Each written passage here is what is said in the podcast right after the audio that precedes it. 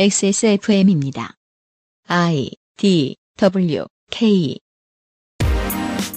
그 아실의 유승균 PD입니다. 대외적으로 얼마나 좋은 의도로 포장이 되느냐, 실제로 얼마나 많은 사람에게 좋은 일이 생기느냐, 현실 정치에서 이 둘은 종종 함께 가지 못하기도 하는 가치입니다. 소수 의견이 묻히는 것이 민주주의 정치라면 우리는 소수 의견으로 남지 않기 위해 힘을 길러야 한다는 결론을 생각하지 않을 수 없습니다. LA 코리아타운의 이슈로 보는 지역 정치 이야기를 마무리 지을 시간. 2020년 9월 두 번째 주말에 그것은 알기 싫답니다.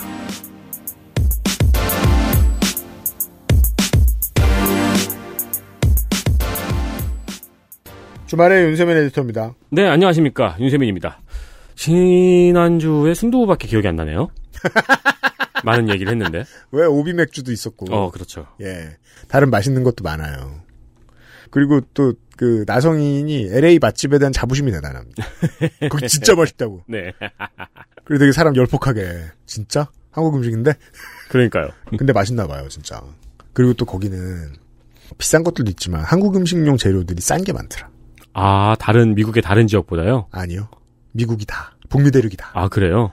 대표적인 건 삼겹살. 어. 겁내 쌉니다. 한국이랑은 비교도 되지 않게 싸요. 어. 네. 그 사실 미국 돼지 삼겹살도 맛없지 않잖아요? 그렇죠. 신선한 미국 돼지 삼겹살이에요. 마, 맛있습니다. 맛있답니다. 예. 잠시 후에 이 얘기를 들어보실 거고요. 그, 지난주에 했던 얘기는 이런 거였죠. 시장의 입장이 다르고, 시의회 의장의 입장이 다르고, 시의회 의장의 오른팔이자 한국계 의원의 입장이 달랐다. 네. 그리고 사우스 센트럴 주민들의 입장이 다르고, 한인들의 입장이 달랐다. 또 하나, 우리가 이제 목요일 시간에 어려운 사회 문제를 해결하기 위해서 머리를 굴리는 걸 보여드렸잖아요? 노숙인 쉘터는 충분히 머리를 굴린 답안은 아니다. 음. 그냥 안 되니까 하다 하다가 그렇죠. 한 거다. 이게 그냥 선거 앞두고 전시행정 아니냐. 그니까 말이에요.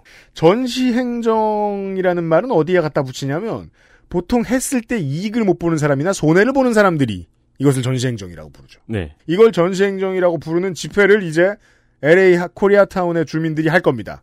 전시행정을 해도 네. 우리나라처럼 둥둥섬 하나 정도는 띄워야지. 65침상은 너무 적잖아요. 둥둥섬의 적자가 이만저만이 아니라고 하죠. 규모도 뭐 안 커. 그러니까요. 예. 근데 우리가 지난주에 들었기 때문에 이해를 했죠. 규모가 안 큰 shelter를 해놓으면 shelter 바깥에 어마어마하게 많은 homeless들과 homeless 마약상, 네. homeless 핸드폰 가게 등등이 들어오고 기존의 상권은 파괴된다. 기존의 상권이 파괴된다는 건 기존 동네 사람들의 삶도 파괴된다는 뜻이 되죠. 네. 네. 이 상황이 어떻게 정리되었느냐? 잠시 후부터 확인해 주시죠. 오늘이 마지막 시간이에요.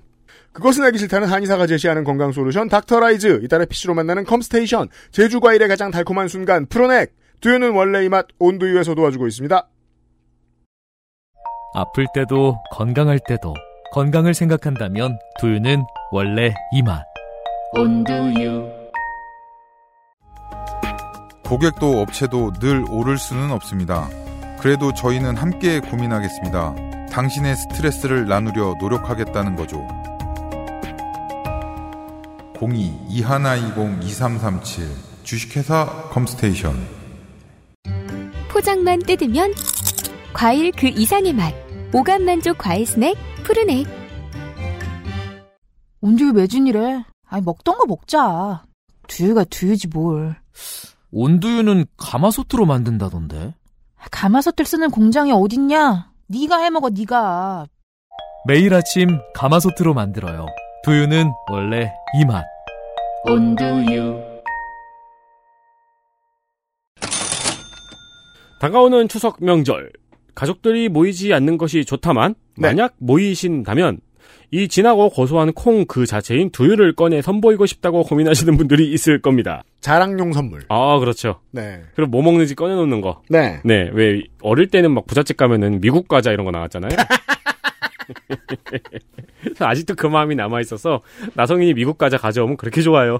주요 드리는 말씀은 지정 발송 예약 판매입니다. 네. 음, 여러분이 받으시기에도 좋고 선물해 드리기에도 좋게 지정 발송 예약 판매를 실시합니다. 그렇습니다. 발송일은 24일, 25일 양일입니다. 그렇습니다. 여유있게 시키십시오. 네, 만약에 배송사의 사정으로 다음 날에 도착하지 못하는 경우에는 100% 환불을 해드리니 그렇습니다. 안 심하고 구매하십시오. 이 추석 예약 구매 이벤트에만 구매하신 맛과 다른 맛 하나를 선택하여 200ml 파우치에 담아서 추가 증정해 드립니다. 네. 그러니까 200ml 파우치가 하나 더 가는 거예요. 네. 서비스 드려요. 그렇습니다. 신선식품이다 보니까 연휴에 쓰고 싶은데 가장 걸리는 부분이 배송 문제이죠. 네. 신선 문제의 연휴 배송은 유통기한을 생각해서 열심히 머리를 굴려 만들어 본 것이니 많은 호응 부탁드립니다. 여름이 많이 지나갔지만 아직도 간간히 덥고요. 그럴 때는 콩국수가 가족 식사에 좋은 대안이 될 것입니다. 네. 콩물도 판다는 뜻입니다. 그렇죠. 사실 콩국수가 추석에 좋은 대안은 아니죠. 그렇지만 저처럼 열이 많은 사람은 9월이 불만이에요. 콩국수를 식당들이 접어요. 아, 그렇죠. 지금 좋아요. 사실 저는 사계절 먹거든요. 생각나실 때 딱 좋아요. 그렇습니다. 식당들이 안 하거든. 액세스몰에 있어요. 액세스몰에서 진짜 콩을 즐겨보세요. 네. 이런 건 두 번 읽어야지.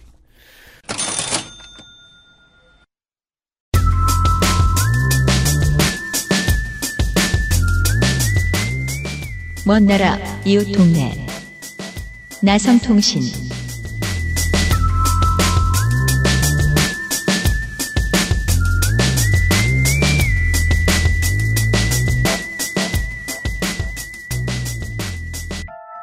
앞으로 몇 년 내에 이루어질지는 모르겠지만 필리핀이나 아, 베트남 혹은 사실 중국은 뭐 지역 정치라는 게 발전되는 방식이 워낙 다릅니다.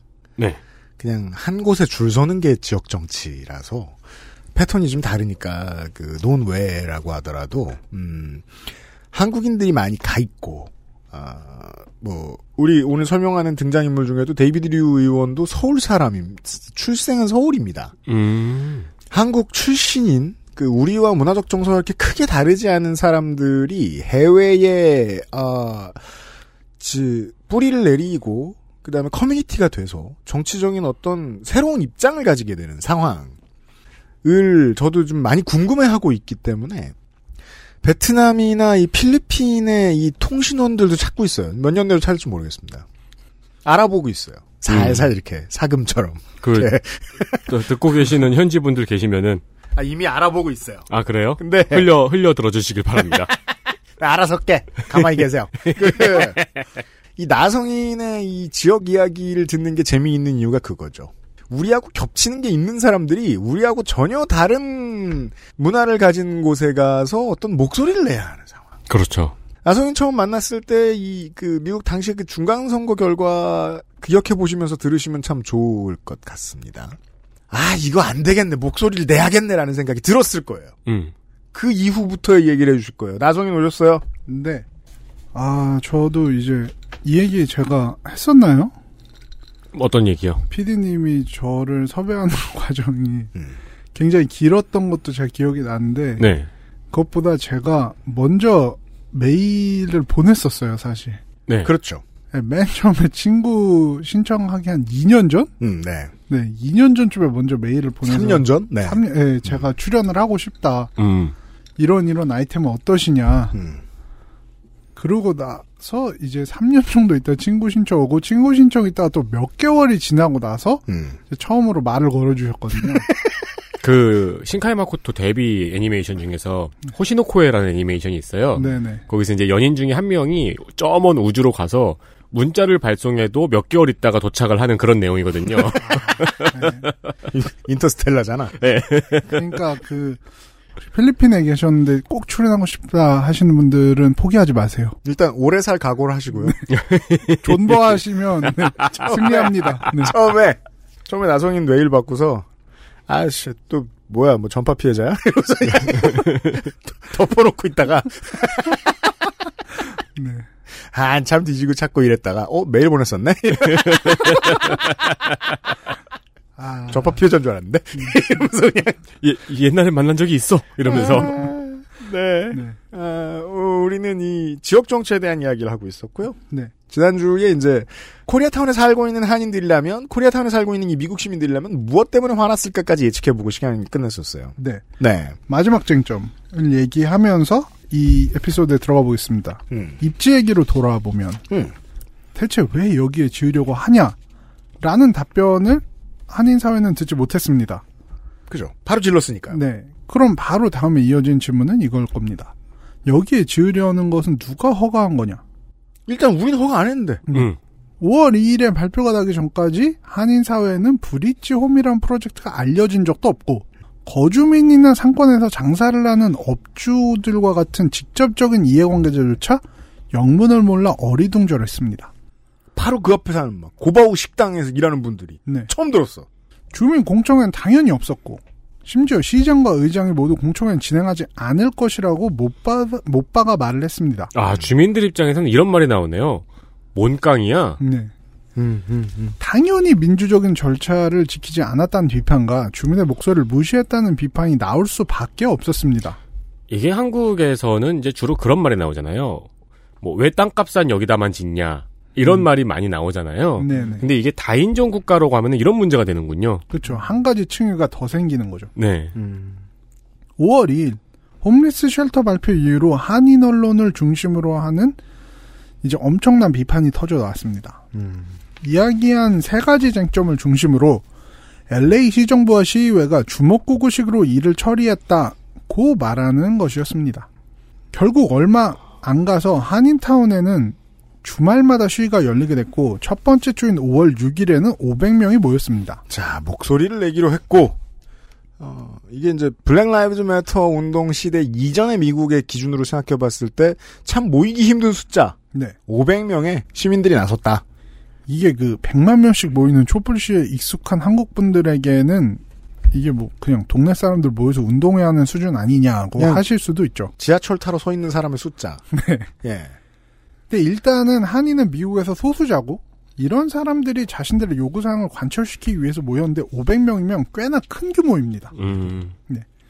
여기서 나온 가장 중요한 키워드는 공청회를 하지 않으면 쉘터를 지을 수 없다는 절차적 문제점을 지적하는 목소리였습니다. 네.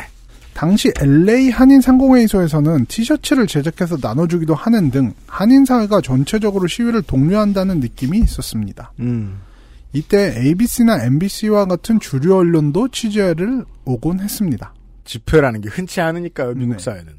이후 8월까지 시위는 매주 이어지는데 나중에는 1000명 이상이 모이는 시위로 발전했고 전체 시위 참여 인원을 합치면 7000명에 달했습니다. 연인원이. 네. 당시 LA 시의회와 이 지역의 시의원 허브 웨슨의 반응은 뭐 한 이 정도까지에 가까운 것이라고 생각합니다. 우습게 봤는데, 네. 생각보다 상당히 격한 반응이 나와서 놀란 것으로 알고 있습니다. 그러면은 이러면 한인들이 놀래야죠. 우리가 이럴 줄 몰랐어? 음. 이건 뒷이야기지만 이때부터 LA 시의회 측도 한인 언론과 한인 단체 등을 물밑 접촉하며 출구 전략을 고민하던 것으로 알고 있습니다. 그렇군요. 네. 이 윌셔대로의 어, 브릿지홈을 짓기로 했던 곳에는 저희가 지난주에 살짝 지나가다 말씀드린 어, 오비베어라는 이제 미국식으로 말하면 뭐 펍, 레스토랑, 네. 네 한국식으로 말하면 호프 네. 이런 곳이 있습니다. 아, 소자 통닭에 어, 소주나 생막 장수 생막걸리, 백세주나 병맥주 한 병에다가 어, 족발에 순대볶음을 합해서 49달러 99센트에 팔고 있어요. 알짜배기죠. 이런 데에 모여가지고 시민들이 대화를 나눈다는 거예요. 맛있겠네요. 허브 웨슨 이 미친놈! 이러면서. 그렇죠. 음. 그 오비베어는 제 기억에 거기도 나왔어요. 넷플릭스 쇼에 음. 한번 나왔었어요. 음. 이제 LA local의 맛이다. 여기 chicken wing이 진짜 진짜 맛있다. 이런 식으로 나온 적도 있는 명소죠. 어. 그게 참 재밌더라고요. 뉴욕 방송국의 사람들이 LA 가서 지역을 돌면서 맛집 소개해주는 프로그램들이 있어요. 이게 서로에게 외국이니까 LA 코리아타운에 가면 뭐 이런 게 있다더라. LA 리틀 도쿄에 가면 뭐 이런 게 있다더라. 그렇죠, 이러면서. 그렇죠. 네. 오뎅탕이 fish cake soup이군요. 그렇죠. 네. 무려 치킨 무도 나와요. 네. 5월 9일 음. 에는 미주 중앙일보에 데이비드 류 LA 시의원의 인터뷰가 실립니다. 음. 사실 원칙적으로 보면 십지구의 문제고 지역구도 아닌 곳의 문제에 류 의원이 역할을 할 만한 것은 없는 것으로 보입니다. 음. 하지만 LA 시의원의 최초이자 현재까지는 유일한 한국계 시의원이다 보니까 음. 당연히 한인사회 문제에 대해서 개입을 할 수밖에 없었던 것 같습니다. 음. 이제 류 의원은 가세티 시장, 웨슨 시의장과 함께 긴급 회의를 할 것이라고 밝히면서 음. 시의회 내부에서 한인 사회 대변자로서 한인들의 분노를 충분히 알고 있다고 말했습니다. 그리고 한인들의 의견을 시의회에 전달하는 일에 리드를 할 것이라고 말하면서 대변자 역할을 자처했습니다. 사실 당선 이후로 한인 사회 접점이 많이 없었던 류 의원이었기 때문에 좀 의외이기도 했습니다. 우리가 지난주에 얘기했던 이 데이비드 류 의원의 입장을 한번 파악을 해봐야죠. 당권파에 줄을 서야 되는 타이밍이라. 네. 근데 한인은 나밖에 없어. 야, 너 가서 해결하고 와. 근데 이게 사실 선택을 해야 되는 문제잖아요. 혹은 여기서 시장님 제가 해결하고 오겠습니다. 네. 의장님 제가 해결하고 오겠습니다. 그렇게 하던지 네. 아니면 우리가 지난 여름에 얘기했던 이회창처럼 음. 갑자기 이럴 수는 없습니다 이러면서 한인 사회의 인기를 확 끌어모으던지. 근데 데이비드 류 의원은 LA 감사원장이 아니라 LA 시의원이잖아요. 민주당 소속에. 어 그렇죠. 줄 서는 쪽을 선택해야 돼요. 네. 네네.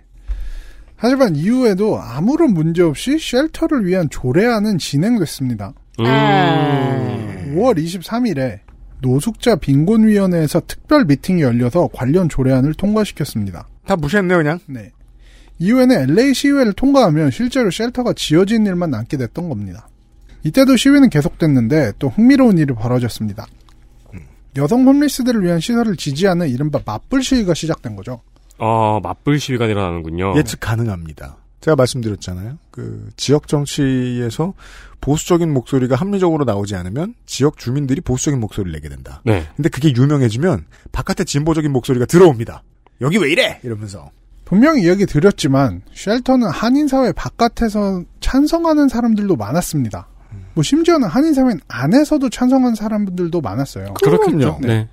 어쨌든 그 어떤 인종과 계층을 막론하고 LA의 홈리스 문제가 심각하다는 것은 누구나 인지하고 있는 것이었고 따라서 shelter를 그 해결책으로 보는 사람도 많았으니까요. 그렇겠습니다. 몇 개의 homeless 인권단체를 중심으로 한 이곳은 여성 homeless에 대한 shelter가 중요하다고 하면서 캠페인을 벌였습니다. 2018년 2월 23일 여성 homeless가 저체온증으로 사망한 사건을 이야기하면서 이 같은 비극이 다시 일어나지 않도록 shelter가 있어야 된다고 말한 것이죠. 당연한 주장입니다. 그들은 homeless도 인간이다. 여성 homeless는 대다수가 가정폭력의 희생자다와 같은 피켓을 들고서 침묵 시위를 진행했습니다. 하지만 이 시위는 두세 차례 정도 하고 크게 이어지지는 못한 것 같습니다. 아, 그래요? 이게 밖에서 보면 뭐 예를 들어 제가 밖에 살고 있는 사람이에요. 그러면은 아 저 님비 이럴 수도 있잖아요. 그렇죠. 그럼요. 네. 이게 맞는 말일처럼 보이기 쉽죠. 그렇죠. 네. 5월 25일 또 하나의 사건이 터지는데 허브웨슨 시의장의 대변인인 바네사 로드리게즈가 MBC 방송을 통해서 인터뷰를 하면서 한인 언론들이 잘못된 정보를 퍼뜨려 반대 시위를 조성한 책임이 있다고 말했던 것입니다. 자, 웨슨 의장 본인은 아니고 이 사람의 입 역할을 해주고 있는 정치인이 나와서 한인 커뮤니티 탓을 하기 시작했다. 음. 그 근거로서 한인 언론이 LA시 전체 한인타운에만 shelter가 설치된다는 보도를 했다고 말했습니다. 음? 사실 제가 이 부분에 대해서는 좀 음, 확정적으로 말하기 망설여지는 부분이 있는데요. 음. 보통 미주 한인사회에서 메이저 언론이라고 하면 한국일보와 중앙일보입니다. 그렇죠. 미주 한국일보, 미국 미주 중앙일보. 뭐 라디오로 가면 이제 라디오 코리아 같은 것도 있습니다만 음. 아 그리고 최근에 조선일보가 생겼습니다. 조선일보가 최근에 생겼어요? 네, 2019년에 생겼습니다. 돈 어디서 났대 이것들? 돈이 왜 그동안 왜 없었대가 저는 더 궁금한데. 아, 요것도 이제 털면 할 얘기 많은데. 네네, 요것도 이제 살짝 뒷얘기라서 저도 궁금하네요. 네. 그 방송 3사도 이제 미국에 들어와 있죠. 음. 근데 제가 알기로는 이런 메이저 언론에서는 대변인의 말과 같은 보도가 없었습니다. 아 이건 뭐 우리 정덕들은 다 이해하는 부분이에요. 네. 상대편에서는 반대편의 주장 중에 가장 고약한 걸 가져오잖아요. 네. 네. 메이저는 그런 말 안 하죠. 근데 참 흥미로운 것은 한인 사회에도 작은 언론들이 참 많습니다. 그죠. 그러니까 무슨 뭐 미주 펜앤마이크 뭐 이런 데서 말했을지 어떻게 알아? 그렇죠. 네. 그래서 실제로 바네사 로드리게즈라는 사람의 발언이 진위가 그러니까 이게 맞는지 틀린지는 솔직히 판단을 못 하겠습니다. 음. 이제 한인 사회 작은 언론 이야기가 나와서 하나의 여담으로 이야기하자면 이런 언론들이 사실 한국 언론에서 터뜨리지 못하는 사건을 이제 폭로하는 창구로 쓰이기도 합니다. 네. 이제 과거 재미 언론인을 통해서 독재 정권의 실태가 폭로된 적도 있었던 건 이미 많은 분들이 아는 이야기죠. 그렇죠. 지금은 친박 중에 친박으로 활동하고 계신 김경재 전 의원. 음. 이분도 이제 한인사회에서 언론을 만들었고 김영욱 회고록을 써서 박정희 독재 정권의 실상을 폭로하는 등의 활동을 하셨습니다. 네. 지금도 그런 언론들이 꽤 있습니다. 음. 미국의 표현의 자유와 언론의 자유가 가장 높은 수준으로 보장이 되니까 음. 언론에 난 내용 때문에 법적인 제재를 당할 일이 많지는 않습니다. 그렇죠. 그래서 한국의 신문 기자들이 내고 싶은 기사를 압력으로 게재하지 못할 때 미국에 있는 군소 한인 언론에게 이를 내달라고 해서 인용하는 식으로 간접 보도를 하는 때가 있었습니다. 음, 거기다 내달라고 한 다음에 거기서 기사를 쓰면은 그 기사를 퍼오는 방식으로. 네. 실제로 BBK 사건과 관련해서 김경준 씨가 미주 한인 언론에 칼럼을 쓴 적도 있습니다. 국내 언론은 좀 걱정스러워서 접촉 못 하더라도. 네. 네. 미주 네. 언론에다 얘기했다. 음. 그런 다음에 다시 국내 언론이 미주 언론에서 이렇게 보도했다라는 식의 기사를 쓰면 되니까요. 그럼요. 네. 하여간 바네사 로드리게즈 대변인의 발언 뒤에 한인 사회의 분노는 더욱 커졌고 음. 결국 6월 8일 허브 웨슨은 이에 대해 잘못된 발언이었다고 공식적인 사과를 했습니다. 음. 한국어 미디어가 잘못된 정보를 퍼뜨려 한인타운 주민들이 시위에 나섰다는 대변인의 발언과 이제 어, 한인 언론의 기사를 오보로 특정한 사실에 대해서는 후회하고 사과한다 고 말했다는 게 이제 미주 중앙일보였나? 아. 거기에 올라왔었어요. 음. 하지만 웨슨 시장 측은 이미 얻, 얻고 싶은 걸 얻었죠. 한인 커뮤니티를 고립시키는 음. 예, 네. 여론전에서. 음. 근데 그 대변인의 발언 뒤로 사과를 한 걸 보면은 어쨌든 간에 그런 어, 기사가 있었다고 해도 그게 크리티컬하거나 메이저한 언론은 아니었다는 거네요. 아 그런 것 같아요. 네, 그러니까 사과를 했겠죠. 이러면 막- 없었거나. 이러면 막 이제 저 교육을 교양 수준이 높은 막 사우스 센트럴의 막 흑인 그 중년 어르신들이 모여가지고 앉아서 하여간 저 한인들이란 음, 그렇죠. 예 너들 너희들은 뭐 직장 잃을 일 없는 줄 알아 이러면서 음, 음. 예 아 여기서 한 가지 이야기 드리고 싶은 것은 한인사회 단체들이라고 해서 모두 homeless shelter에 적극적으로 반대한 것은 아니라는 겁니다. 음. shelter 자체를 인권 문제로 보고 이에 대해 찬성한 단체도 있습니다. 네 이런 단체들은 한인타운의 노숙자 문제가 심각하기 때문에 shelter는 대책이 될 수 있으며 한인 사회는 이 정도의 shelter를 품고 같이 살아갈 정도의 포용력을 가지고 있다고 말했습니다. 네. 어, 건전한 주장들이 넘쳐납니다. 네. 여기서 이제 저는 찬성과 반대 의견이 갈리는 것 같은데요. 반대쪽에서도 사실 한인타운의 노숙자 문제가 심각하고 이에 대한 해결책이 필요하다는 것에는 공감했다고 봅니다. 하지만 임시 쉘터가 과연 실효성이 있는가 혹은 현재 입지가 최선인가에 대해서 의견이 갈렸기 때문에 한인사회도 여러 가지 의견이 혼재돼 있는 실정이었습니다. 그렇군요. 아, 이- 여기서 또 이제 중요한 날짜 하나가 나옵니다. 6월 29일. 2018년 6월 29일. 네. LA 시의회에서 홈리스 임시 쉘터에 대한 표결이 붙여졌습니다. 여기에는 보기 힘든 규모의 엄청난 인원이 몰렸고 찬성과 반대가 첨예하게 대립했습니다. 물론 시의회에서 발언할 기회도 주어졌습니다.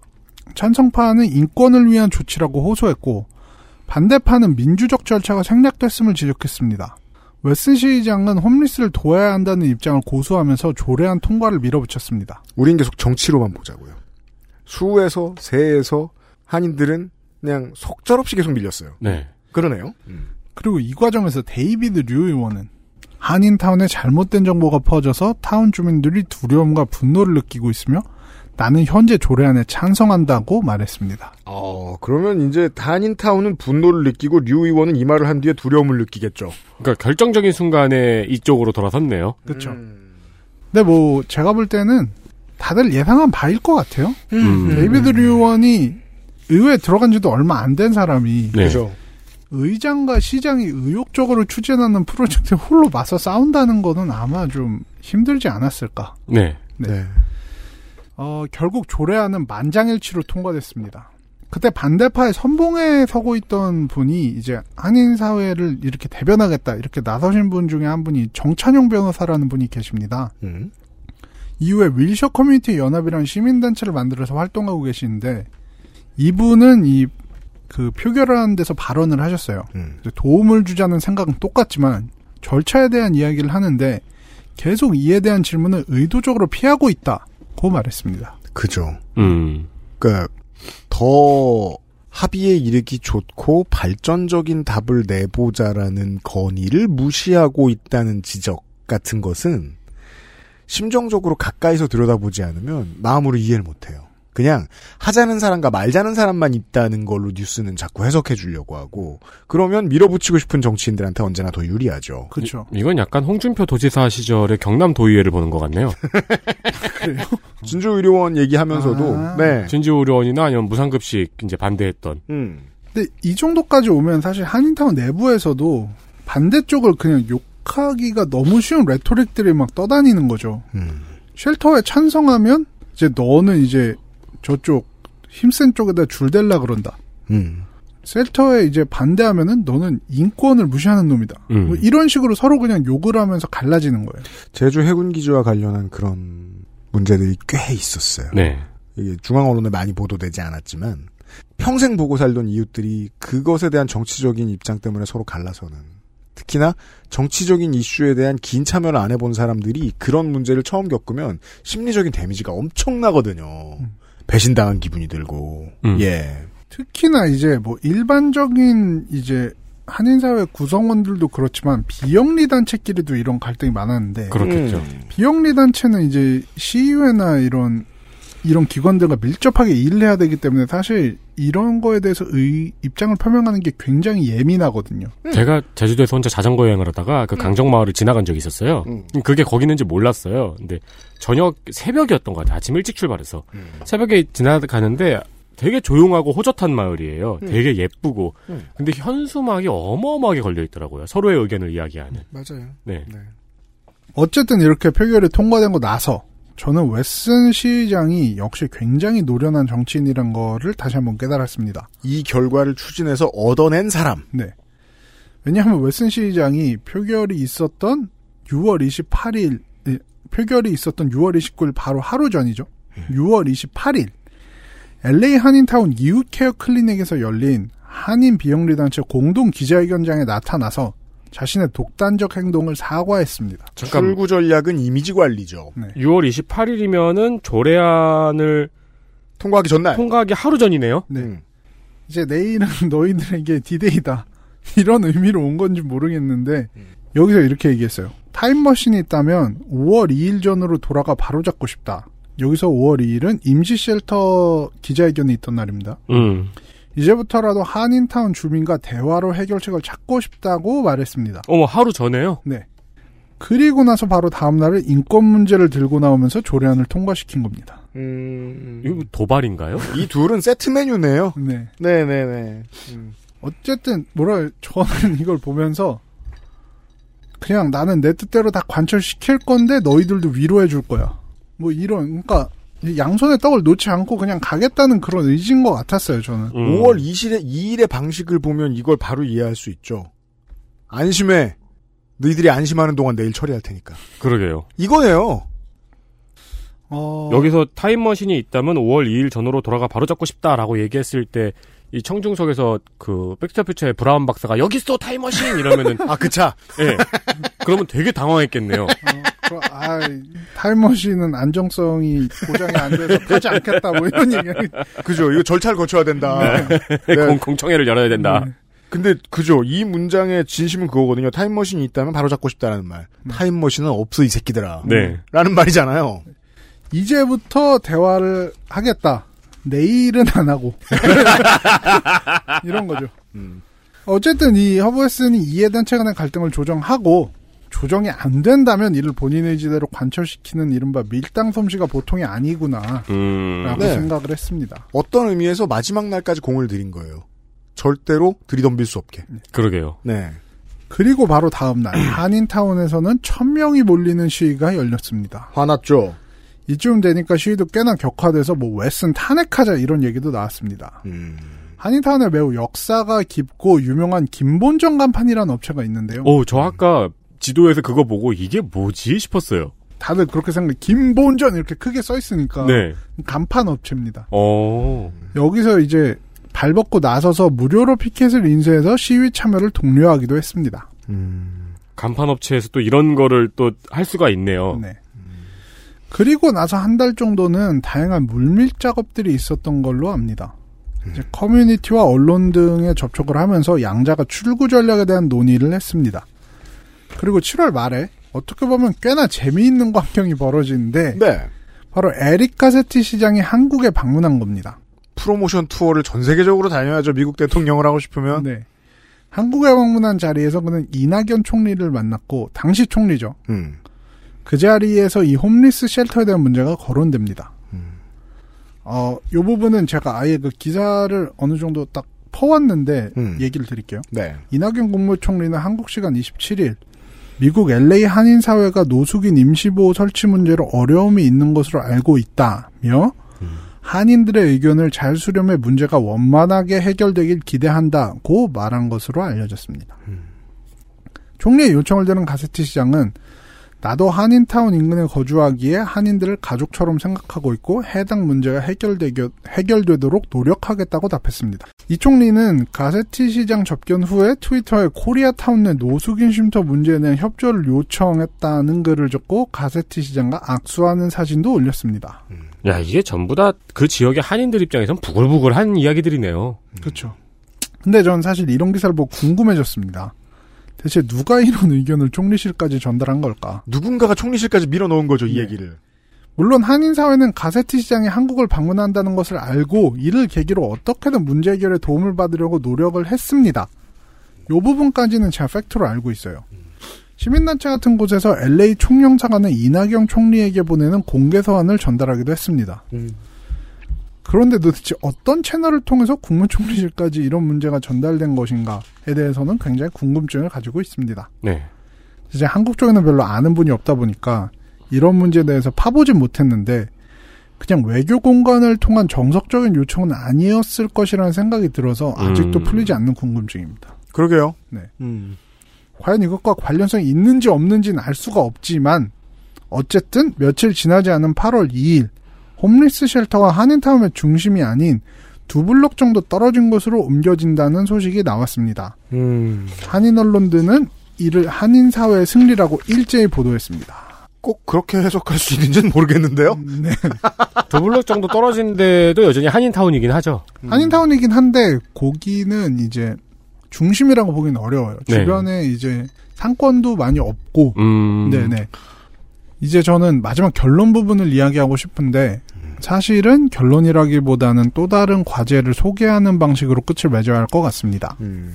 한인타운에서 시위가 한창 벌어지고 있던 이제 5월 말에 이에 대한 이제 맞불 시위도 여기가 벌어지고 있었는데요. 음. 한국에 있는 한 온라인 뉴스 사이트에서 어떤 기사가 게재됐습니다. 제목은 이거였습니다. 미국에서 한국식 님비벌이다 된설이 맞은 한인타운. 잠깐 보고 이렇게 판단했군요. 네. 음. 아, 이런 게 제일 속상한데. 노컷 뉴스네요. CBS예요? 아, 이건 컷이 될 것인가. 네. 주말에 내놓은 뉴스는 아닐 거예요. 제가 막을 거거든요. 네. 아, 힘 없습니다. 이 한인타운에 살고 있는 한인들이 애들 교육을 걱정해 여자 홈리스들을 돕는 프로젝트에 방해를 하다가 역풍을 맞았다는 것이 기사였습니다. 야 세상 제일 못된 게 반만 맞는 얘기예요. 참, 네. 예. 여기에 이제 한인 그 미주에 있는 한인 언론들이 홈리스 쉘터에 반대하는 것이 아니라 민주적 절차를 완전히 무시하는 것에 대한 반대다라고 발끈해서 기사를 쓰기도 했습니다. 아, 한인 언론들이 네. 노컷 뉴스의 기사를 보고. 네. 어. 이것은 님비가 아니다. 막 이런 기사였죠. 음. 여기서 저는 이제 이런 논란에 대해서 어떻게 반응을 하고 끝을 맺어야 할지에 대해 정말 많은 고민을 했고 또 PD님과도 많은 이야기를 주고 받았습니다. 네, 저 걱정이 많았어요. 이 네. 이야기에 대해서. 음. 그래서 그냥 이 이야기와 관련된 많은 사람들의 입장에 대해서 다시 한번 이야기를 하면서 이걸 들으신 청취자 여러분께 판단을 맡겨야 할 것 같습니다. 네. 이제 셀터가 생길 예정이었던 지역은 주거 지역이라기보다는 상업 지구에 더 가까운 곳이었습니다. 음. 물론 주변에 대형 아파트가 있기도 했지만 기본적으로 쉘터 반대에 열정적으로 참여하고 목소리를 높였던 분들은 아파트 입주민보다는 상점을 운영하시는 소상공인이 더 많았던 것으로 보입니다. 네. 그래서 저는 한국에 사시는 분들이 흔히 생각하시는 일반적인 그 레토릭 있죠. 집값이 떨어질까봐. 음. 라는 근거를 가지고 혐오 시설을 반대하는 입장과는 조금 다르다고 생각합니다. 실제로 제가 취재했을 때 홈리스 쉘터 근처에서 가게를 운영하시는 업주분들은 하소연을 많이 하셨습니다. 20년째 한 곳에서 장사를 하시는 분들이 스키드로가 커지면서 주변이 홈리스로 가득 차게 되고 그 때문에 손님들의 발길이 끊기는 일도 있었다고 합니다. 실제 스키드로우의 상인들. 네. 네. 홈리스들이 들어와서 돈을 주지 않으면 막무가내로 주저앉아 버리고 심지어는 무기를 들고 와서 위협을 하는 경우도 있다고 합니다. 자, 아네르스 브레이비크의 이야기를 한번 떠올려 보실까요?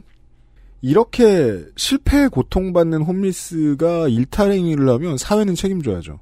근데 그 사회의 전체 구성원은 스키드로우에 있는 식당 한 군데가 아니잖아요. 네. 근데 왜 식당 한 군데더러 다, 다 책임지라고 하는 거야? 맞습니다. 네. 이게 그래서 결국에는 단지 재산권의 침해나 집값이 떨어져서 내 돈이 없어진다 정도가 아니고 생업에 혹은 생명의 위협을 느끼시는 분들도 있다는 겁니다. 아! 네. 어느 날 그 식당 주인이 겨우겨우 막아가지고 장사 열심히 하고 있는데 딸을 혼냈어. 딸이 어디 놀다 온다면서 집을 나갔어. 음. 쉘터 근처에 천 원짜리 마약을 샀어. 그거 어떡하라고? 그렇죠. 하지만 어, 분명한 것은 홈리스들이 영업 방해를 한다 해도 그리고 또 약물에 중독되고 정신적 문제가 있어서 주변에 많은 피해를 준다고 해도 이런 홈리스들도 LA라는 거대한 커뮤니티의 일원인 것은 맞고 그들에게 재활 및 치료의 기회를 주기 위해서 다양한 행정적 노력이 필요합니다. 그래서 어려운 거죠. 네. 이런 문제가. 홈리스 쉘터를 이러한 입장에서 생각한다면 커뮤니티 내 어딘가에는 반드시 위치해야 하는 것이죠. 그래서 전 이 문제에 대해서 윤리적 판단을 하고 한쪽이 님비다라는 식의 비판을 하거나 일부 한인들이 이야기하는 것처럼 한인을 생각하지 않는 정치인들이 본인의 표와 지지 기반 혹은 정치적 목적을 의식해서 한인 커뮤니티를 푸대접한다는 식으로 말을 할 수 없다고 생각합니다. 제가 이제까지 그렇게 말했지만 그것만으로 해석하면 정말 님비가 되는 수가 있습니다. 네. 정말 굉장히 복잡한 이슈입니다. 그러네요. 다만 쉘터가 생기냐 마냐에 대한 이야기를 살짝 벗어나서 생각을 한다면 앞으로 한국인들에게도 교훈이 될 수 있는 내용이 있다고 생각합니다. 왜냐하면 많은 한인들이 길거리로 뛰어나와서 이야기했던 것 중에 가장 컸던 것은 절차적 문제점에 대한 지적이었기 때문입니다. 쉘터가 생김에 있어 그은한 공청회도 없이 통보하듯이 모든 것은 결정됐다는 식으로 이야기된 건 분명 문제입니다. 한인 커뮤니티는 본인들의 삶에 큰 영향을 줄 수 있는 거대 프로젝트의 결정 과정에서 본인들이 완전히 배제됐다는 것에 대해서 가장 큰 반발을 하고 나섰던 거였습니다. 네. 민주적인 의견 청취 절차에 제대로 참여를 하는 것 또한 정치적인 영향력이 있어야만 한다는 것이 절실하게 보여진 게 이제 사태의 가장 중요한 교훈이라고 생각합니다. 그렇죠. 그래서 결국 제가 다시 드리고 싶은 말씀은 이겁니다. 미국 중간선거 때 드렸던 얘기입니다. 우리가 소수자라면 사회 안에서 우리의 목소리를 어떻게 대변해야 할지 끊임없이 고민을 하고 이를 실현시켜야 합니다. 우리가 정치적인 영향력을 발휘해서 한인 사회의 불이익을 받지 않게 해야 한다는 이야기는 아닙니다. 아니 뭐 혐오 시설이 들어오면 집값이 떨어지니까라는 식의 메시지를 조금 더 정치적으로 듣기 좋게 포장한 다음에 투쟁에 나서자 이런 이야기도 아닙니다. 네. 다만 최소한 한인 사회란 이 하나의 그룹이 논의 회장에 빠짐없이 참여하고 본인들의 의견을 전달하고 또 의사결정에서 소외된 일이 없으려면 목소리가 커야 한다는 뜻입니다. 이제 정치력이 있어야 하고 정치력으로 싸우는 판에서 좀 더 영향력을 키워야 한다. 이거는 이제 미국의 한인 사회는 4.29 때 이러한 점을 절실히 느꼈습니다. 이 부분을 제가 BLM을 얘기하면서 이야기 드렸었죠. 그리고 2018년에 다시 한 번 더 느꼈을 거라고 생각합니다. 그리고 저는 이게 한국의 미래라고 생각합니다. 지금도 복잡하게 얽혀 들어가고 있는 한국 사회 이해관계가 전혀 다른 레벨의 복잡함으로 올라가 버릴 시기가 곧 다가오고 있습니다. 그래서 저는 미국 한인 사회의 경험은 우리에게 소중하다고 생각합니다. 우리의 다양성이 극에 달한 사회의 이해관계를 파악하고 조정하려고 노력할 때 우리에게 무엇보다 소중한 것은 간접 경험일지라도 소수자가 돼본 것이니까요. 네. 이런 이야기였습니다. 이제 정덕이 처음 되면 게시판에서 놀면서 민주주의 가치에 반대되는 말을 하는 사, 악플러로 그 전직하는 경우들이 있어요. 음. 왠지 내가 지지하는 정치인이 하자 그러면은 그냥 다 해 이놈들아 이렇게 말하고 싶고 막 네. 그렇게 바뀌는 사람들이 있어요. 그 정치인은 지지자가 돼보는 것도 중요하지만 내가 정치를 해보는 게 제일 중요하다고 저는 생각을 합니다. 작게는 커다란 건물 하나가 회사 전체 캠퍼스인 뭐 어떤 회사의 노조가 있어요. 상근 노조 사무실 옆에 유일한 흡연실을 만들겠대 회사가. 음. 아무도 안 물어봐. 노조한테 통보도 안 해. 노조 투표 뭐 이런 거 할 수도 없어. 갑자기 내일 할 얘기가 있다고 하더니 스피커에 흡연실 거기 만든다고 나와. 네. 노조 어떻게 해야 돼요? 나서야죠. 그죠. 승질 내야죠. 음. 노보에 내고 노보에는 그 화났다고 나왔는데 사보에는 흡연권 무시하는 노조 이런 식으로 내놓을 거예요. 네. 어 흡연실을 설치하기 전날에 사장님이 타임머신이 있다면 5월 2일로 되돌리고 싶다. 노조하고 대화를 하고 싶다. 대화하고 싶다. 그럼 노조 입장에서는 딱 느낌이 오죠. 좀, 좀 고수라면 느낌이 와야죠. 이 새끼 내일 놓겠네. 지금 우리한테 제가 하는 말의 요점은 타임머신이 없다는 거구나. 그죠? 되돌려 생각해봤어. 우리보다 사실상 그 이사님이고 대주주급인 분이 노조위원장인 한노총 쪽의 조직이 훨씬 센 거야. 음, 네. 할 말이 없죠, 이러면. 이런 생각해보자고요. 이제 그, 저, 활동가들 얘기 들으면서 가장 많이 생각할 때가 그거거든요. 실제 정치 참여의 가장 먼 결과는 목소리 크기. 네. 얻어내는 일이라는 것.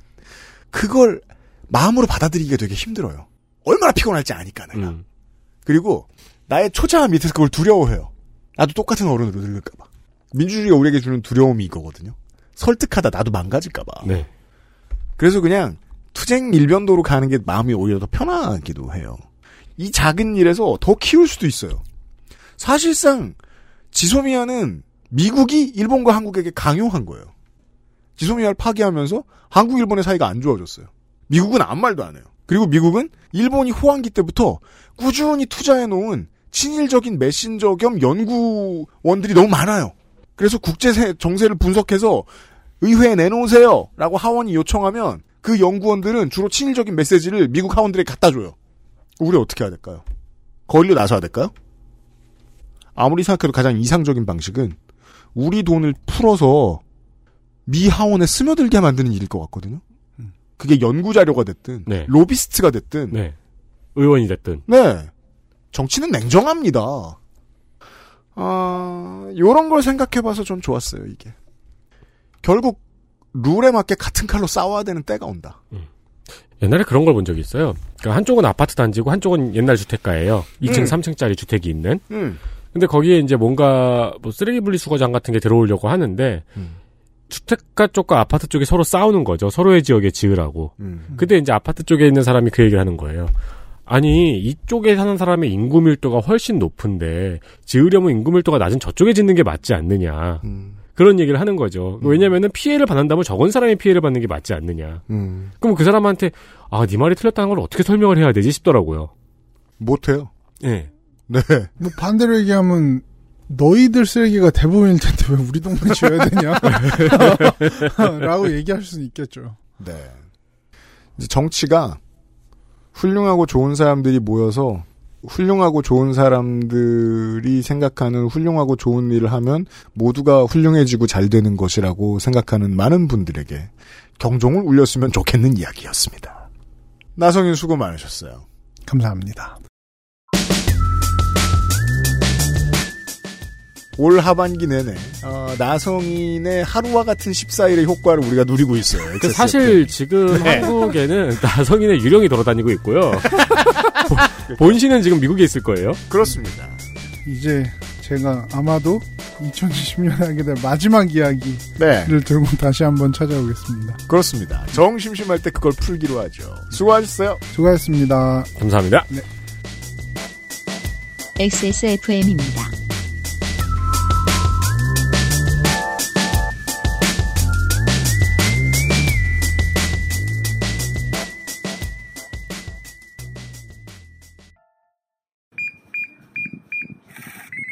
얘들아, 아빠 왔다. 아빠!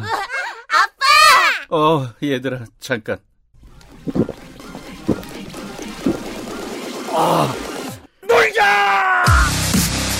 지친 당신에게 에너라이즈 컴퓨터가 아니어도 중고 제품은 중수 이상만 구입하는 것이 좋습니다. 안심할 만한 애프터 서비스 기간이 필요하시다면 가격은 컴스테이션이 고민하겠습니다. 컴스테이션에 들려주십시오. 주식회사 컴스테이션. 한의원에서 직접 만난 분들을 떠올리며 재료부터 하나하나 열심히 고민하며 개발했습니다. 한의사가 직접 연구 개발한 건강 고민 프로젝트 닥터 라이즈 맛있다 소리까지 맛있다. 색상까지. 향기까지 식감까지. 포장만 뜯으면 과일 그 이상의 맛 오감 만족 과일 스낵 푸르넥 푸르넥입니다. 원적외선 복합 건조 고급 스낵 과일 그대로의 맛. 덕질인의 최애템 푸르넥에서 명절이면 돌아오는 고급 선물 세트를 기획했습니다. 무슨 푸르넥 소리 들으면 막 이렇게 빙빙 돌아서 날아오는 태즈메니안 데블인 것처럼 덕질인이 묘사되곤 하지만 광고 모델은 아직까지 실패하고 있습니다. 네. 네. 마키아벨리의 광고 모델을 했죠. 그죠. 광고 모델 데뷔했어요. 감귤과 사과 그리고 초코가 블렌딩된 다양한 맛과 함께 고급형 A세트에는 제주 감귤초 한 병이 들어가고요. 예, 상관없는 증정품을 주는 푸른액의 예, 추석 시즌이 왔어요. 어, 그래도 제주 감귤초라서 얼마나 좋아요. 그나마 비슷합니다. 네. 전에 뭐 드렸더? 꿀인가? 젓갈인가? 네. 뭐 그런 거, 네. 아주 생뚱맞게 막 더블 A 한 팩이 가고요. 막 이런 이상하잖아요. 대박 잘 팔리겠다. 일반형 B세트에 과실차 3종이 푸르넥과 함께 포장이 됩니다. 그렇습니다. B세트가 더 좋은 것 같은데요? 고급형에는 감귤초 한 병, 일반형 B세트에는 과실차 3종이 함께 포장이 돼서 간다는 이야기입니다. 네. 이 세트를 위해서 특별 주문 제작한 박스에 담겨서 나가니까 선물하실 분들은 아주 아주 좋은 선택이 될 것입니다. 선물용 패키지입니다. 감귤초를 사면 과자를 주냐는 말이 나올 정도로 지난 설에도 이 선물 세트에 담겨있던 서브 제품이 본품보다 더 인기가 많았던 기억이 있습니다. 기억납니다. 반응 잘해주셔서 감사합니다. 또한 슬펐습니다. 아주 희한한 세트 구성인데 엄청 많이들 구매하셨습니다. 이런 건조 스낵에 익숙하지 않으신 분들이라면 푸른액을 먹었을 때 깜짝 놀라실 겁니다. 그쵸. 이게 또 다른 비슷한 걸 드셔보셨던 분들의 예상치가 너무 낮기 때문에 상대적으로 이득을 보는 게 있어요. 푸른액이. 맞습니다. 예. 예상보다 훨씬 맛있을 거거든요. 네. 얼마나 맛있냐면요. 우리가 데이터 센터를 할 때 유피디님이 녹음 전에 먹지 말라고 계속 말을 해요. 왜냐면 이게 입에 오래 남으니까. 맞아요. 근데 그 말을 안 듣고 세 명이 계속 먹어요. 그래서 입술이 붙어 들어요. 당장 액세스몰에서 이 맛있는 스낵을 만나보십시오. 네. 푸른액 세트 준비되어 있습니다. 추석 선물 세트입니다. 네. 아스트랄 뉴스 기록실 뉴스 아카이브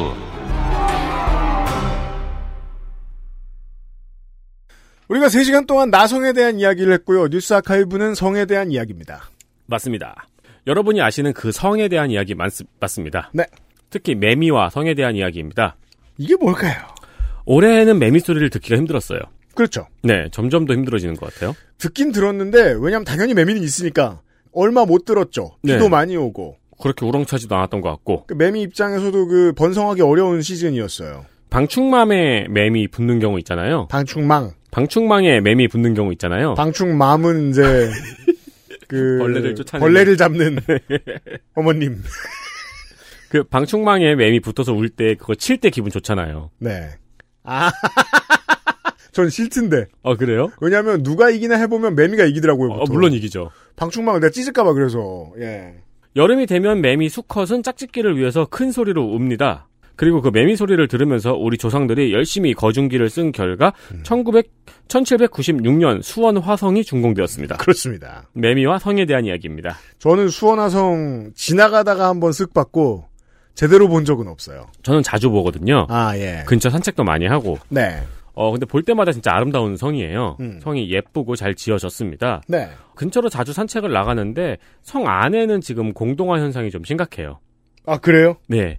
지자체에서도 노력을 많이 하고 있는데 음. 아 공동화 현상이 심각한 것이 걱정입니다. 아 그 안쪽은 교통이 안 좋고 뭐 어쩌고 저쩌고 뭐. 그리고 이제 옛날 번화가였잖아요. 예, 옛날 예, 시장이고. 음. 네.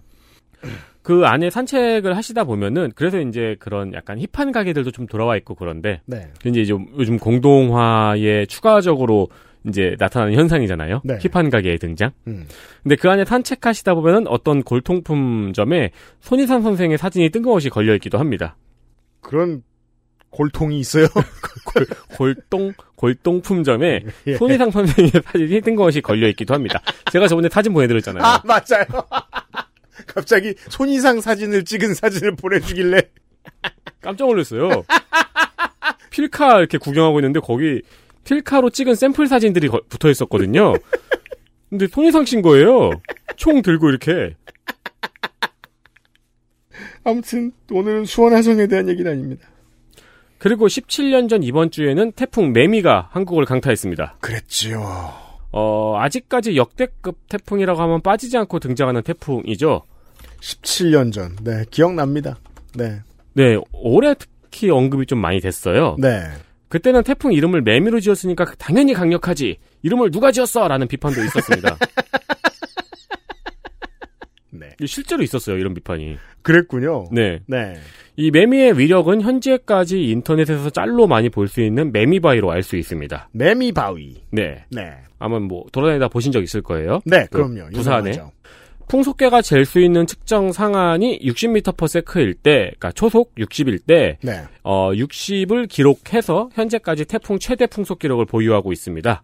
그죠. 60점 만점. 네. 네. 근데 올해 바비가 66으로 그 기록을 넘었다고도 하더라고요. 그런 얘기를 하- 들었습니다. 네. 네. 어, 여튼 매미는 사망자만 117명, 음. 실종자 13명, 재산 피해 4조 2천억, 그리고 만 명이 넘는 이재민이 발생했었습니다. 네. 그리고 이때 거제도에 있던 백순삼 씨의 텃밭 600평 정도의 농작물, 그리고 이때 거제도에 있던 백순, 백순삼 씨의 텃밭도 피해를 입었습니다. 네. 600평 정도의 농작물이 쓸려가고 토사가 무너지는 피해를 입은 거죠. 그, 그 당시에도 저, 뭐냐, 영남 지역을 중심으로 피해가 어마어마했습니다. 특히 경남, 부산, 아, 경남, 울산, 부산이요. 그렇습니다. 이 피해는 매우 안타까운 일이지만 이 일은 지금에 와서는 이렇게 평가할 만합니다. 전설의 시작. 아, 이거 모르신 분들 자세히 들어보세요. 지금부터가 뉴스 아카이브입니다. 네. 이 앞에는 손이상 이야기였고요. 이후 백순삼 씨는 무너진 쪽에 제방을 쌓기 시작합니다. 근데 우리가 다 이런 기억이 있죠. 처음에는 이제 고행이고 하기 싫은데 하다 보니까 묘... 재밌어서. 묘하게 집중을 해요. 네, 묘하게 집중되어서 갑자기 열과 성을 다하게 되는 순간이 있죠. 그렇죠. 이 백순삼 씨가 그랬습니다. 처음에는 콘크리트 벽돌로 진짜로 이제 그냥 제방을 쌓고 있었는데 그렇죠. 그 쌓다 보니까 안 예뻐 보이신 거예요. 그래서 화강암을 가져와 쌓기 시작했습니다. 그렇죠. 그러다가 중간에 자갈로도 쌓아보고 그래서 이제, 어, 언제 변심했는지를 딱 알 수 있습니다. 이렇게. 네 원형 기둥도 만들어 보고 그렇죠. 성벽도 예쁘게 만들고 하다 보니까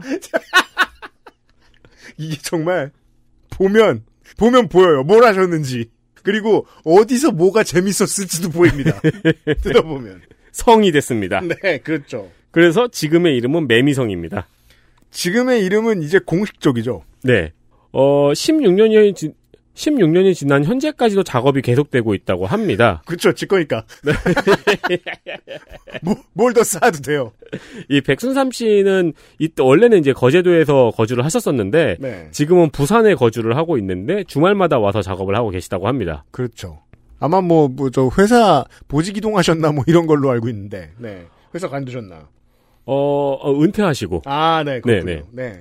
지금 검색을 해서 보실 수 있어요. 매미성이라고. 그렇죠. 그러면 이게 뭐야 싶으실 겁니다. 그렇죠. 그냥, 그냥, 그냥 최근에 해자가 만든 겁니다. 네. 네, 이 약간 그리스에 남아 있는 바다 요새 일부분인 것 같아 보이기도 하고. 그냥 붙여놓으면 그것 같아요. 네, 이름을 네. 붙여놓으면. 그리고 크로아티아의 풍경 같기도 해요. 홈쇼핑에서 크로아티아 관광상품을 보여주면서 어, 그렇죠. 중간에 매미성 껴넣어도 아무 이질감이 없는.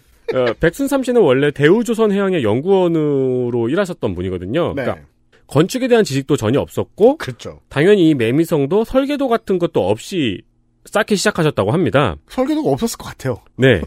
네. 근데 보시면 성이 예쁜 것도 예쁜 건데 네. 중간에 나무나 풀이 자랄 수 있는 공간도 확보가 되어 있고요. 맞아요. 그리고 사람들이 오르내릴 수 있는 길이나 계단 등도 조성이 돼 있습니다. 예쁜 성을 이렇게 쌓고 계세요. 네. 관광객이 몰리기 시작합니다. 그렇죠. 이렇게 됩니다. 네. 네. 아닌 게 아니라 이게 실제로 이쁘거든요. 이뻐요. 네, 왜, 네. 왜, 우리 왜 관광 다니다 보면은 해안가 근처에 성 모양으로 펜션 지어 놓잖아요. 네. 그거보다 훨씬 이뻐요. 저도 이거를 제가 거제도에 그 처음 가, 가- 갔다 와서 재작년인가 3년 전인가 2년 전인가 그 갔다 와서 알게 된 거예요. 아, 아이고 이 아까운 걸. 그러니까요. 네. 이게 그 지금은 커플들의 포토존으로도 인기가 있는데 네. 왜냐면 또 부산에서 버스로 가기가 좋대요. 네. 막루에 올라가서 보는 바다 풍경이나 성 안에서 창으로 보는 바다의 풍경도 멋집니다. 그성 안에 창도 있다는 뜻이죠. 그렇죠. 막루도 있고요. 네. 당연히 거제도의 명소가 됐습니다. 이게 나중에 왜구를 막을 수도 있어요. 그러니까요. 물론 과거의 존재들이지만 예. 이게 TV나 언론에서 계속 노출이 되다 보니까 유명해지고 네. 한국관광공사에서도 지금은 관광지로 소개합니다. 그렇습니다. 네, 그 백순삼 씨가 아, 백순삼 씨가 맞나? 아, 네. 백순삼 백순삼 씨가 지은 성이라고요. 네. 그리고 카페가 생깁니다. 네. 골목 상권이 조성됩니다. 그렇습니다. 심지어 현재는 프랜차이즈 매미 성점이 들어옵니다. 그렇죠. 덕질의 힘이죠, 이게, 진정한. 네. 네. 그리고 이, 이러한 그 문화유산을 즐길 때는요, 쓰레기 봉투 들고 가시고요. 아, 네. 특별히 쓰레기를 버리지 말아달라고 요청을 했다고 하네요. 왜냐면 아직까지 그 지자체에서 공식적으로 뭘 설치해주지 않은 것으로 알고 있습니다. 네. 왜냐면 네. 이분이 아직 계속 짓고 있거든요. 그래서 한쪽에 보면 돌들이 이렇게 널브러져 있어요. 그죠. 그리고 헷갈리게 뭐 얹어놓고 그러지 마시고요. 네. 아무리 생각해도 더 유명해지면 와서 미장을 도와주겠다고 하는 사람이 나타날 것 같아요. 어, 그럴 수도 있죠. 그냥 혼자 하시게 두자. 네. 그러니까 어디까지 발전하나. 나중에는 막 저 carbon fiber를 얹으시는지 뭘 하는지 뭐 한번 두고 보자고. 예. 여기서 지자체에서 지원해서 전문가 어설프게 붙으면 의미가 퇴색하잖아요. 큰일 납니다. 네. 네. 어, 이런 곳이 있습니다. 구역별로 많이 못 움직이니까 부울경에 계신 분들은 모르셨으면 한번 가보세요. 네. 예, 이번 시즌에. 이게 내비에서 미음 미음 시읒이라고 검색해도 나오더라고요. 네, 해봤어요. 미음 미음 시읒 쳐보니까 제일 먼저 매미성이 나오더라고요. 그러네요. 네. 네. 다른 미음미음 시옷이 잘 떠오르지 않네요. 바람의 핫도그 매미성점. 매미성점이 너무 웃기잖아요. 그거 은근히 많더라, 이제, 맨미성점이. 그러니까요. 네. 어, 17년간 이어지고 있는 역사에 대한 뉴스 아카이브 시간이었습니다. 이게 이분이 계속 지으시잖아요. 네. 근데 앞으로 뭐 계속 지으시고 그러다가 몇십 년, 몇백 년이 지나봐요. 그럼 진짜로 관광지가 되고 문화유산도 되는 거예요. 맞아요. 네. 네. 그렇게 될 겁니다. 네. 네. 여기까지 이번 주에 그것은 알기 싫다였습니다. 들어주셔서 감사합니다. 어, 다음 주에는 고민 중입니다. 매미가 붙어 있는, 어, 과수에 대한 얘기를 할 것입니다. 아, 네. 네. 나무에 대한 이야기를 해보려고 합니다. 처음입니다, 이런 거. 네. 공부하고 앉아 있습니다, 지금. 네. 기다려주시고요. 다음 주 목요일에 다시 찾아뵙도록 하겠습니다. 380회 그것은 알기 싫다였습니다. 유승균 PD와 윤세민 에디터였습니다. 홍영원 나성인도 그동안 수고가 많았어요. 들어주셔서 감사합니다, 여러분. 감사합니다. XSFM입니다. I D W K